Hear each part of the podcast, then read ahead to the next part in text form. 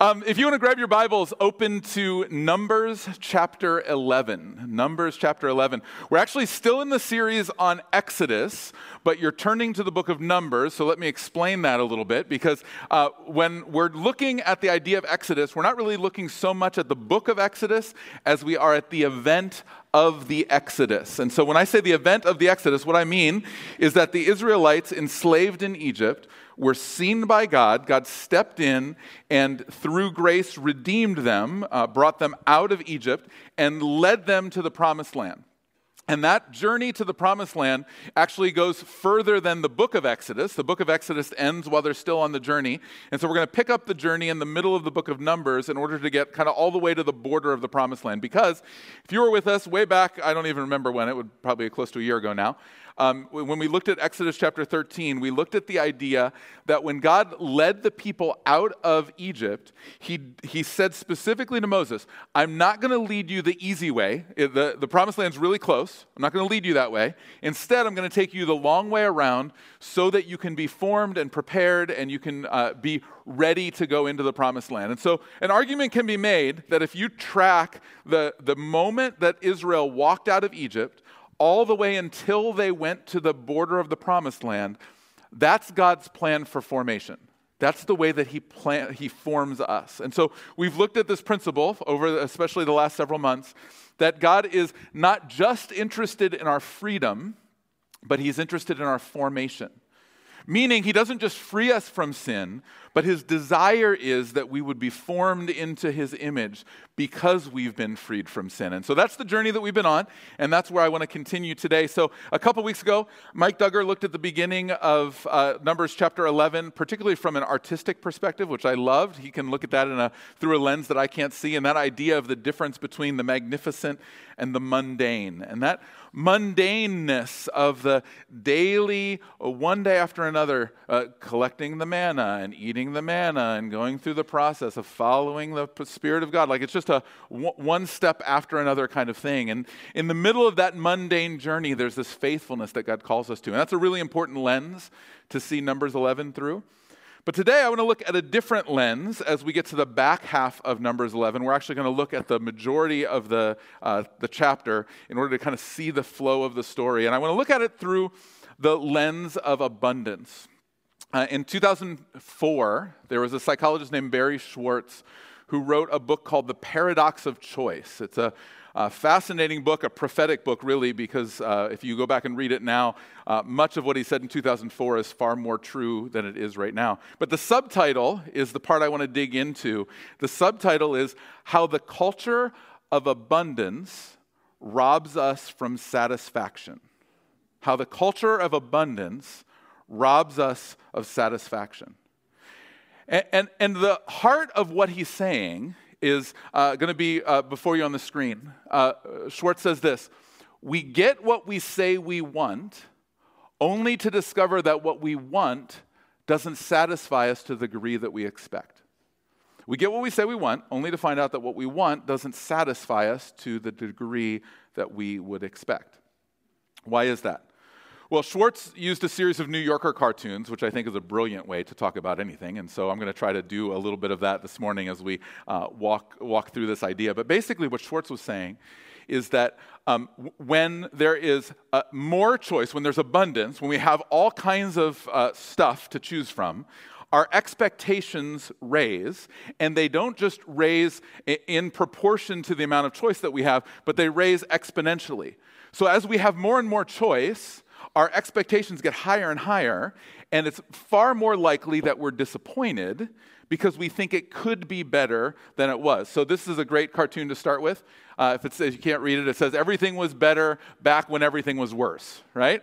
Like that's isn't that the case? Like you just you like I liked it better when it was like simpler and bad, not as not as good as it is now. But but it's it, there, there's this challenge of as our expectations go up, we uh, increasingly are disappointed. So let me give you a real practical example. Um, if you know me at all, you know I wear jeans pretty much all the time. I've been wearing jeans since I was a little kid. I only really wear jeans. Every once in a while it gets so hot I have to wear shorts. That's pretty much the option jeans or shorts. And so when I was a kid, every year we'd go buy jeans.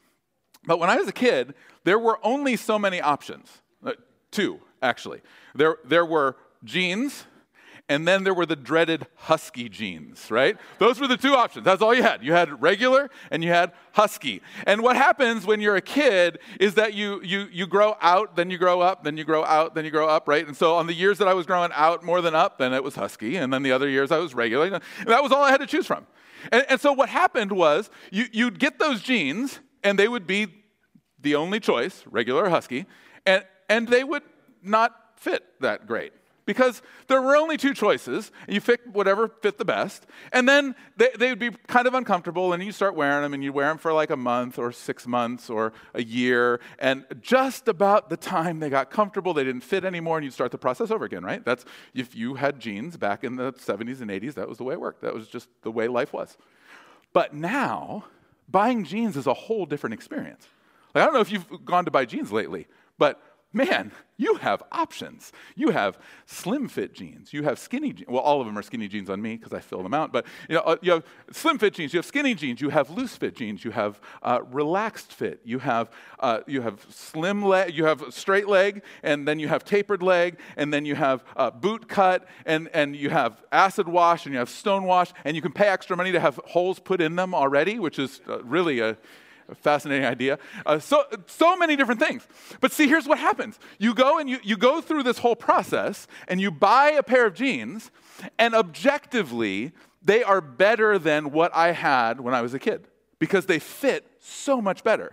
But I'm always disappointed. Why? Because with that many choices, they should be perfect. And they're never perfect. See, when I was a kid, when they didn't fit right, I know who was to blame. Levi Strauss. That's, the, that's who's to blame, right? They, they made the jeans, they made them wrong, it's their fault. But now when they don't fit, who's to blame? Me. Because I didn't take the time to find the right stuff, or I didn't pick the right thing, or if I look back on it, I probably should have gotten the acid wash, not the stone wash, and why did I pay extra money for the holes, and all the stuff, right? Like you, you, you go through this process and you think, like, it could be better. Uh, here's a cartoon to illustrate that. It all looks so great, I can't wait to be disappointed, right? That's how we live our life. We look at the world around us and we say, man, it's so incredible. I'm sure I'm going to be disappointed because we live now in a world where there's so much abundance, so much choice that we're constantly disappointed. Now, import that principle into the spiritual realm. If I'm determining that I'm going to follow after Jesus, then that pathway is more narrow, and there's a specific way that I'm called to live, and I need to determine whether I'm willing to follow that way or not. So here's one of my very favorite New Yorker cartoons. Well, actually, they are written in stone. I, I think that's, that's really nice. Uh, so so there's, there's law, there's truth, there's a way that God has laid out life before me. And I can choose to walk in that way. And that's what the Bible talks about when it talks about freedom. So, counterintuitively, freedom is actually the narrow way of Jesus because I am able to, I get to live the way that I have been designed so that I would thrive. I live in line with how God's made me to be. D.A. Carson, in his commentary on the Gospel of John, defines freedom this way. He says, True freedom is not the liberty to do anything we please, but the liberty to do what we ought. And it is genuine liberty because doing what we ought now pleases us. So Jesus changes us so that our desire is to do what God's laid out for us. But when we get frustrated along the way, when we, we feel like, ah, this doesn't really fit or it kind of chafes against what I want, the, the intent is for us to change, not for the law to change. But what happens when we define freedom the other way?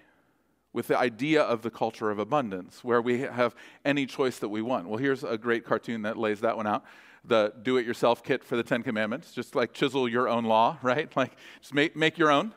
Uh, and what happens in many of our lives is that we want to determine what's right and wrong. We want to determine what's best.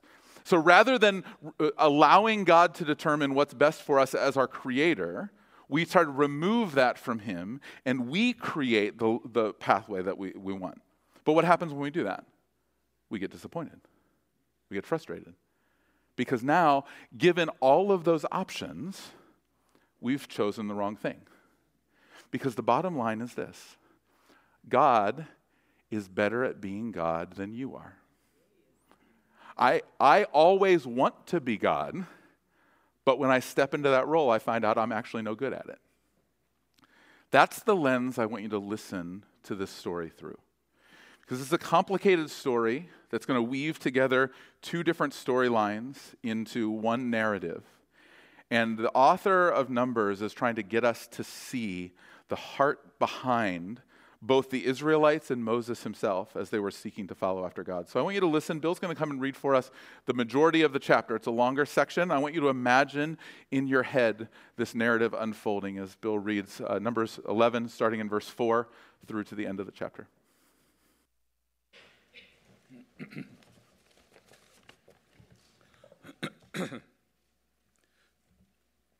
now the rabble that was among them had strong craving. And the people of Israel also wept again and said, Oh, that we had meat to eat! We remember the fish we ate in Egypt that cost nothing the cucumbers, the melons, the leeks, the onions, and the garlic. Oh. But now our strength is dried up, and there is nothing at all but this manna to look at. Boy. Now, the manna was like coriander seed, and its appearance like that of bdellium. The people went about and gathered it and ground it in hand mills or beat it in mortars and boiled it in pots and made cakes with it. And the taste of it was like the taste of cakes baked with oil. When the dew fell upon the camp in the night, the manna fell with it. Moses heard the people weeping throughout their clans, every one at the door of his tent. And the anger of the Lord blazed hotly, and Moses was displeased. Moses said to the Lord, Why have you dealt ill with your servant, and why have I not found favor in your sight, that you lay the burden of all this people on me? Did I conceive all these people? Did I give them birth that you should say to me, Carry them in your bosom as a nurse carries a nursing child to the land that you swore to give their fathers? Where am I to get meat to give to all these people? For they weep before me and say, Give us meat that we may eat. I am not able to carry all this people alone. The burden is too heavy for me. If you will treat me like this, kill me at once if I find favor in your sight, that I may not see my wretchedness. Then the Lord said to Moses, Gather for me seventy men of the elders of Israel, whom you know to be the elders of the people and officers over them and bring them to the tent of meeting and let them take their stand there with you. And I will come down and talk with you there. And I will take some of the Spirit that is on you and put it on them. And they shall bear the burden of the people with you, so that you may not bear it yourself alone. and say to the people, Consecrate for yourselves for tomorrow, and you shall eat meat. For you have wept in the hearing of the Lord, saying, Who will give us meat to eat? For it was better for us in Egypt. Therefore, the Lord will give you meat, and you shall eat. You shall not eat just one day, or two days, or five days, or ten days, or twenty days, but a whole month until it comes out at your nostrils and becomes loathsome to you, because you have rejected the Lord who is among you, and have wept before him, saying, Why did we come out of Egypt? But Moses said, The people among whom I am number 600,000 on foot, and you have said, I will give them meat that they may eat a whole month? Shall flocks and herds be slaughtered for them and be enough for them? Or shall all the fish of the sea be gathered together for them and be enough for them? And the Lord said to Moses, Is the Lord's hand shortened? Now you shall see whether my word will come true for you or not. So Moses went out and told the people the words of the Lord. And he gathered seventy men of the elders of the people and placed them around the tent. Then the Lord came down in the cloud and spoke to him, and took some of the Spirit that was on him and put it on the seventy elders. And as soon as the Spirit rested on them, they prophesied. But they did not continue doing it. Now, two men remained in the camp one named Eldad and the other named Medad. And the Spirit rested on them. They were among those registered, but they had not gone out to the tent. And so they prophesied in the camp. And, and a young man ran out and told Moses, Eldad and Medad are prophesying in the camp. And Joshua, the son of Nun, the assistant of Moses from his youth, said, My Lord Moses, stop them. But Moses said to him, Are you jealous for my sake? Would that all the Lord's people were prophets, that the Lord would put his spirit on them. And Moses and the elders of Israel returned to the camp. Then a wind from the Lord sprang up. And it brought quail from the sea and let them fall beside the camp, about a day's journey on this side and a day's journey on the other side, around the camp and about two cubits above the ground. And the people rose all that day and all night and all the next day and gathered the quail. Those who gathered least gathered ten homers, about fifty bushels. And they spread them out for themselves all around the camp. While the meat was yet between their teeth, before it was consumed, the anger of the Lord was kindled against the people, and the Lord struck down the people with a very great plague. Therefore, the name of that place was called Kibroth Hattaavah, because there they buried the people who had the craving. From Kibroth Hattaavah, the people journeyed to Hazeroth, and they remained at Hazeroth.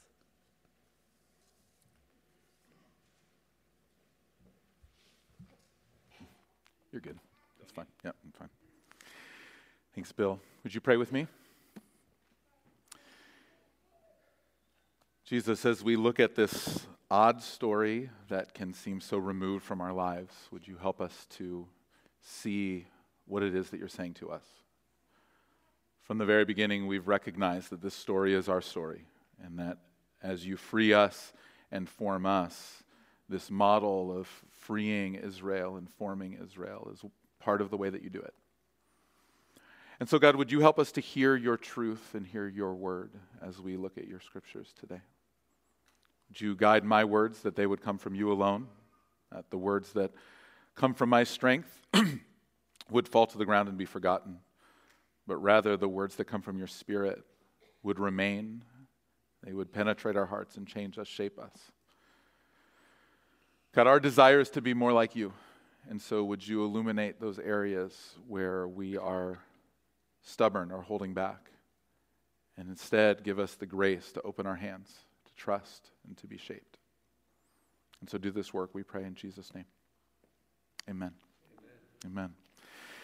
So, this is an odd story, two stories really uh, being woven together. Um, so, I, I want to look at the, the stories because um, they, they kind of play off of one another. So, I want to look at first two different kinds of complaints that you see in this passage, and then I want to look at two different kinds of solutions or responses to those complaints, and then finally a pathway to joy that leads out of that. So, two kinds of complaints, two kinds of responses, and a pathway to joy.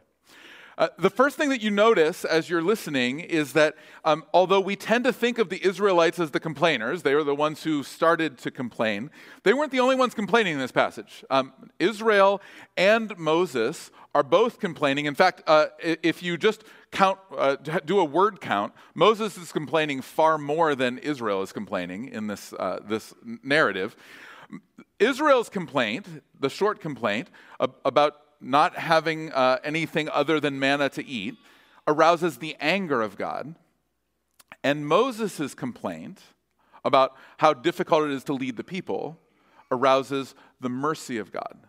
And so I'm going to look at why that is. What, what happened and uh, why does it happen that way? But the first thing I want you to notice is that the original readers would have been putting this in the context as the overall Exodus story. And the first thing they would notice is that um, the complaining of Israel provides a fascinating parallel to uh, their slavery in Egypt. They're looking back to their slavery in Egypt. But what you'll notice if you read through the book of Exodus is the Israelites didn't complain when they were in Egypt. They groaned under Pharaoh's burden, but they never complained. Why didn't they complain? Because Pharaoh wasn't listening, right? Like he didn't care. Like complain all you want. It doesn't matter. I'm just going to continue to make you do the stuff you're going to do. So complaining is actually part of what it means to be free. They're complaining because God actually listens and God actually cares. And that's a significant part of this story. Complaining in itself wasn't the problem. There's a um, Hebrew scholar by the name of Roy Gane, and he uh, talks about there, back in the 80s, there was an immigrant who was given permission to immigrate from Soviet Russia into Israel. And at that time, it was very rare for anybody to be able to immigrate out of Soviet Russia. So there was a lot of uh, mystery as to what was going on kind of behind the borders. And so, as he landed in Jerusalem, a reporter met him and said, Hey, um, I just would love to ask you a few questions about Russia. Could you tell us about life in Russia? And he said, I do not complain. He said, Okay, um, well, tell us about your job. What's it like to work in Russia? And he said, I do not complain. So, what, what about like housing? What's, what's housing like and food like? And he said, I do not complain. And the reporter's getting fed up, and he's like, If you don't complain about life in Russia, why'd you come to Israel? He said, Because in Israel, I can complain. Complaining is actually part of what it means to be free. The, the, freedom of the people is actually represented by the fact that they can complain. The problem is what kind of complaint? So, if you remember when manna first showed up on the scene, it's back in Exodus chapter 16. And if you are somebody who writes in your Bible, you can put just a margin in, uh, or in, in the margin there beside Numbers chapter 11, Exodus 16 4. In Exodus 16 4, God said to Moses, Manna will be a test for the people of Israel. Now, that test happened right away. Will they do what I said to do? So I said to go out in the morning, collect only enough for the day, and then use that during the day, and then go tomorrow because there'll be more. Will they do it the right way? Will they collect on Friday twice as much so that on Saturday, the Sabbath, they would not have to collect any? Will they obey me? And what we find in both of those instances is no, they didn't obey. They, they failed the test. But that test is ongoing. And so as they continue to have manna, they're continuing to fail the test. Uh, one scholar calls their rejection of manna the rebellion of Israel against the provision of God. That they're just, they're, they're not simply complaining, they're rebelling. They're turning against God. So what's happening is God is providing for them what they need. And rather than even talking to God about it, they're talking to one another, grumbling amongst themselves in a way that is uh, divisive and in a way that is rebellious. But their heart is, we would be better. If we were in charge, if we were God, we would be better than He would be. We'd give people meat. We wish that we were back in Egypt where at least we had meat. Moses' complaint is a totally different kind of complaint. So the Israelites are complaining to one another about God. Moses is complaining directly to God. And his complaint is God, as I walk in your path, as I do the thing that you've laid out in front of me, it's really hard. I don't think I can do it. In fact, um, th- these people are so hard to lead. I would rather die than have to lead these people myself. So, so it's, a, it, it's a, a strong complaint. He's still very, very frustrated. But that frustration works itself out in coming before God and saying, uh, God, as, he comes straight to him, I need help.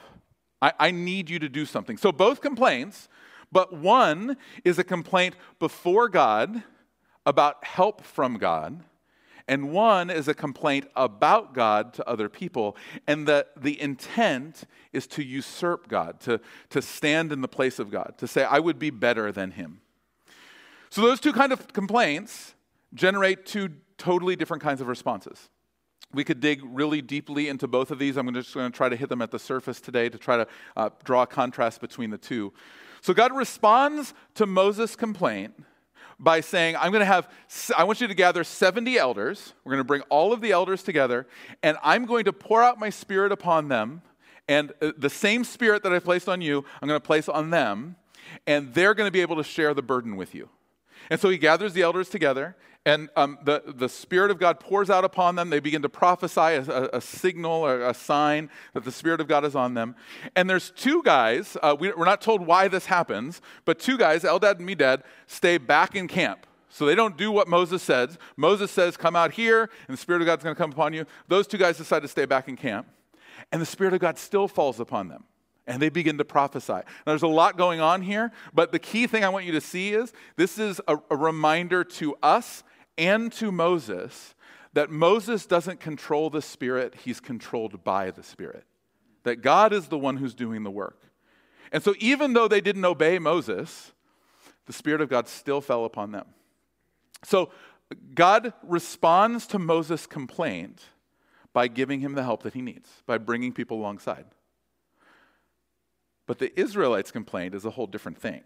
So, um, God's response to the Israelites' complaint is uh, really um, one of my favorite verses in the Old Testament, and it's primarily because I, I don't naturally think it's uh, right for me to think of God as sarcastic but this is really good. Like it's, it's really good. So the way he says this, it, it, so he says this is in verse 18, you shall not eat one day or two days or five days or 10 days or 20 days, but a whole month until it comes out your nostrils and becomes loathsome to you. You know how many times I want to say that to my kids? Like if I could create, like if I could do that, like, oh, are you kidding me? Like that's great. He just says, you, you want meat? Oh, you're getting meat. I'll give you some meat. Uh, here, here we go. And so as he says that, Moses is over to the side listening, and he's like, um, uh, like where are we getting that right? Like god i don't I, I hear you but i just don't know about that. Because remember 600000 men likely with women and children we're talking close to 2 million people are going to eat meat in the desert for a month. Moses is like it, it's a great line god but i don't know if you can back this one up right? Like i just don't i don't think you got this. And god says is my arm too short and then he actually does it. Now, there's all kinds of fascinating stuff here. We'll look at it a little bit during the uh, podcast this week uh, of what's happening, like historically and environmentally and all of that kind of stuff. But this is a phenomenon that happens in that area that happened very specifically with uh, the Word of God, where literally millions of quail. So I, I try to picture this in your head. Millions of quail are migrating through over the period of four, five, six days and God creates a wind that knocks the quail down. So uh, we tend to read it like they, they were down on the ground, they were just like dead falling out of the sky. But, but most scholars believe what happened is that the wind knocked them down till they were about the cu- two cubit level, so about uh, chest high. They, they were flying chest high. And as they came into camp, they're flying chest high, and around two million people are chasing two or three or four million quail a day around, grabbing them out of the air, breaking their necks, and slaughtering them right there. Like, try to picture that in your head. Like, this is chaos. This is craziness. Like millions of people are chasing, and some of you are like, and that is terrifying. I watched The Birds by Hitchcock, and I am not like I am not for that, right? Um, but this is crazy. I mean, the, like all these birds are flying right there, and they they gather enough that they can eat over the course of a couple days. They gather enough that they can eat for a month. Every family, like this is this is unbelievable. All these birds are flying. They're grabbing the birds out of the sky, cracking their necks. But but while the meat was still in their teeth, what a great way to say it, right? When it was still between their teeth, a plague hits. Theologians are divided as to exactly what happened. I tend to lean on the side um, that some theologians say, which is that there was a form of food poisoning that was happening because they were so aggressive about eating the quail. They didn't prepare it the appropriate way. That seems to fall in line with the way I see the nation of Israel, uh, the way I see my own heart all too often. I want what I want so badly, right? Um, so it could be that they ate the quail too quickly and got sick and died from that. Or it could be that God just sent a plague. But whatever happened, a bunch of them got exactly what they wanted and died on account of it. When God responds to us, we need to be people who have our eyes open to the way that God's responding. Because sometimes our complaint lines up with Moses' complaint. God, I desire to walk down the path that you've laid out before me. I want to follow after you. I, it's just really hard. I need strength. I need help. And sometimes God brings people alongside of us and supports us. Sometimes, if you look at 1 Kings chapter 19, you see uh, the prophet Elijah who is worn out after this confrontation with all of the prophets of Baal and King Ahab and Jezebel, and he's uh, depressed and suicidal, and God meets him. He doesn't bring people alongside of him, but, but he meets him by his spirit. He gives them what he needs. He gives them food and drink and encouragement. So sometimes that's the way that God responds. God responds as we pray in line with his character. He comes alongside of us, often uh, through either physical resources of people or sometimes just the spirit coming alongside and encouraging us. But there are times where we, like Israel, pray the rebellious kind of complaint prayers. Again, complaining is not the issue, but we complain about who God is. And sometimes God, forming us, gives us what we want. Maybe you've had those situations where you, you want a certain relationship that you know is not God's plan. And after a while, He gives it to you or you want a certain job, or you want a certain uh, material possession, or you want to embrace your sexuality in a certain way, or you want to pursue after this thing, whatever it is, and God gives you what you want. And after a period of time, that giving you what you want can be really bad for you and even fatal. Sometimes God turns us over to what we want. Now, the challenge is we see these two kinds of responses in Numbers chapter 11. God coming alongside of Moses, encouraging him through his spirit. God giving Israel exactly what they asked for in a way that is actually judgment, not blessing. And that's where the story ends. So, where's the pathway? Well, 2,000 years later or so, the Apostle Paul is writing to a variety of different churches. And uh, I think it's easy for us to forget that Jesus and all of the apostles were utilizing the Old Testament as the scripture. That's, that's, the, that's the Bible that they knew. And as they utilize that as a scripture, I think Paul offers a pathway. So I'm going to ask you to turn to uh, the book of Philippians, chapter 4. And as you get to Philippians chapter 4, if you're not familiar with the Bible, you're going to want to start in the back and start to flip forward. Uh, there's a uh, section of the New Testament toward the back of the Bible uh, that is a bunch of different letters that apostles wrote to uh, people and to churches. And this is the letter to the church at Philippi that uh, the apostle Paul wrote. And he wrote it when he was in prison. So Paul's in a bad place at this point. He's in a Roman prison. He doesn't have much. Prison is not like it uh, is like today in the U.S., where you get a bunch of meals and you get some things provided for you.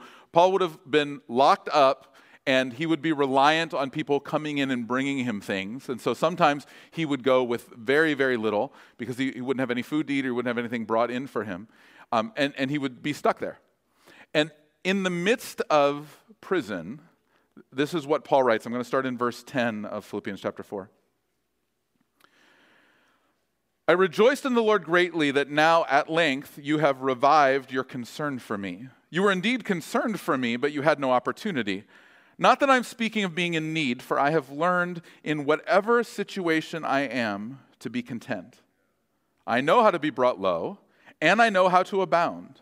In any and every circumstance, I have learned the secret of facing plenty and hunger, abundance and need. I can do all things through him who strengthens me. Many of you probably know that last verse. You probably maybe have it on a coffee cup somewhere, or on a little like you know dish towel or whatever. Um, and, and most of us think of that as this like expression of the strength of God. But when we read it in context, what Paul's saying is, I, I through the power of God, am able to survive with anything. Whether it's just a little, or whether it's a lot. Wh- whether God gives me all that I need, or whether it seems like I don't have anything that I need, I, I know through the strength of God, I know how to survive. And he actually uses the term secret.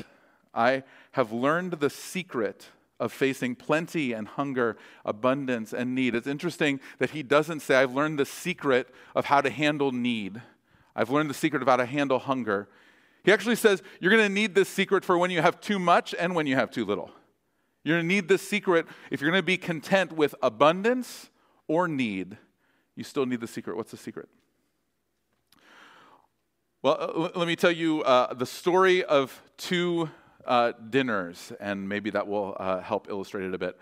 Uh, about 25 years ago or so, I was regularly going to New York City for a variety of different things, work related stuff. And um, part of my trips to New York City, every once in a while, we would go to a restaurant right outside of Times Square called Carmine's. Maybe you've heard of uh, Carmine's, famous restaurant in Times Square. Uh, the greatest thing about Carmine's was ordering the fried calamari appetizer. If you've never gone to Carmine's and ordered the fried calamari appetizer, I don't know, it's been 20 years, I don't know what it looks like now. But then they brought it to the table on a meat platter and it was like mounded it was like, it was so much. I just thought, there's not that much calamari in the world. Like, and they're like, they're, they're at that table and that table and that table. Like, they have, they have the market on calamari. I'm just telling you, they got it everywhere. And there's tons and tons and tons. Like, for, for my like early 20s i was thinking this might be heaven this is italian heaven at least this is like this is amazing like just like so much calamari it was so great and so you'd, you'd eat and eat and eat and eat and other people would eat and you'd share it was the, it was the best well a couple years later we were given a gift certificate for the left bank downtown. Maybe you've been to the left bank before. If you've ever been to the left bank, you probably took out a second mortgage to be able to pay the bill, right? We had a $100 gift certificate and had to add significant amount of money for two of us to be able to eat. That's not my normal restaurant. But anyway, we went to uh, the left bank and we ordered the fried calamari appetizer. Well, let me just say that what they bring you at the left bank does not compare with what they bring you at Carmine's, right? So it was like a little like saucer thing, and there may have been a couple pieces on there, or maybe we cut them. I can't really remember. But whatever happened, um, let's just say it did not fully satisfy any of my hunger. It was like, okay, that tasted like something. Let's keep going, right? Like that was kind of the, and, and it was, it, look, it was, it was incredibly good tasting. I just would have liked a human sized portion instead of a, whatever that was. I don't know. Uh, so, so both, both appetizers, um, one mounded, one this tiny little plate. But appetizers, any good appetizer, is meant to prepare you for the meal, not to be the meal itself. So, whether you're having all of this at Carmine's, or whether you're having the tiny little pieces at the left bank, the point is that you still want the meal. So at Carmine's, uh, you can only, even like the 23 year old version of myself, you can only eat so much fried calamari. Like at some point, it's like, can we get something else here? Like, how much squid can one person consume, really? Like, it's time for, it's time for more food, right? And at the left bank, it was definitely time for more food, right? like, please. And then afterwards, we went for pizza or whatever, I don't remember. Uh, but, it, like, there, there's, there's a longing for something else. Appetizers are always meant to point to the main dish. What's the secret of living in abundance or in need? recognizing that life is an appetizer. Recognizing that what we've been given by God, as beautiful and sometimes bountiful as it is, is never meant to fully satisfy us. And if we can get that mindset, now, regardless of whether in plenty or in need, whether uh, abundance or whether scarcity, I have what I need because I'm looking towards something else. I'm looking towards something greater. So the problem we have is when we confuse the appetizer for the meal and we chase after it as though it will satisfy us, we will always be chasing after it trying to be satisfied. So whether that's a, a great coffee or a great relationship, whether, whether that's a, a level of bank account balance or whether it's a, a certain uh, kind of material possession, whether it's a position you're going after, uh, whether it's some sort of influence that you have, wh- whatever that thing is, if you think that it will ultimately satisfy you, you will always be chasing your tail. You're always going to be trying to find it. But if we can get to the place of recognizing all of the goodness of life, and sometimes life is beautiful, and, uh, and, and, there's these uh, perfect, it seems, pictures of the grace and the creativity and the beauty of God. But they're only ever intended to be appetizers. They're supposed to be pointing me towards something else. The problem the Israelites had was not that they were tired of manna. I'd be tired of manna too after a year. So would you. The problem was not they were tired of manna. The problem was they were tired of God. They were tired of Him leading them, they were tired of Him providing for them, and they wanted what they could provide for themselves. In the same way, we need to discern in our own hearts and walk that line between complaining, which God invites us to do, telling Him what's true. Uh, God desires for us to bring our requests to Him. And, by the way, if you hide them rather than speaking them before God, it's not like He's fooled, right? Like, oh, you didn't say that out loud. I didn't know that. he knows. But when we bring them before Him, and we recognize all that we have is just the appetizer pointing to the main dish. We're able to be satisfied in what we have. But when we desire to be God Himself, the problem is not that we're tired of manna, the t- problem is we're tired of God. And so, as we draw our hearts back and as we wrap up for today, I want to encourage you to listen to where the Spirit is telling you uh, you're, you're crossing over that line, you're coming up against that border. You, you need to trust me. Or that thing, that's becoming the main dish, and it's only ever intended to be an appetizer. It's supposed to point you to something. And so don't try to be fully satisfied in that. So I just want to take a couple minutes and allow the Spirit to speak. So we'll just take a couple minutes of quiet as the team uh, can come and they can get ready to lead us in response. I'm just going to ask you to kind of set your stuff to the side and uh, settle yourself, close your eyes, and uh, just take a minute to listen to the Spirit because all of us are in different places and He's speaking to all of us in different ways. And so let's, let, let's listen to what He has to say to us as we come before Him. And so, Holy Spirit, would you speak to us? Would you help us to hear from you? To recognize where we've placed ultimate weight in something that's only ever intended to be temporal? Where we've grown tired of your leadership? Where our abundance has given us the freedom in our minds to create our own pathway? And ignore yours. And so, God, would you just speak into our hearts? Because all of us uh, have different ways where this is happening in us. So, by grace, would you show us?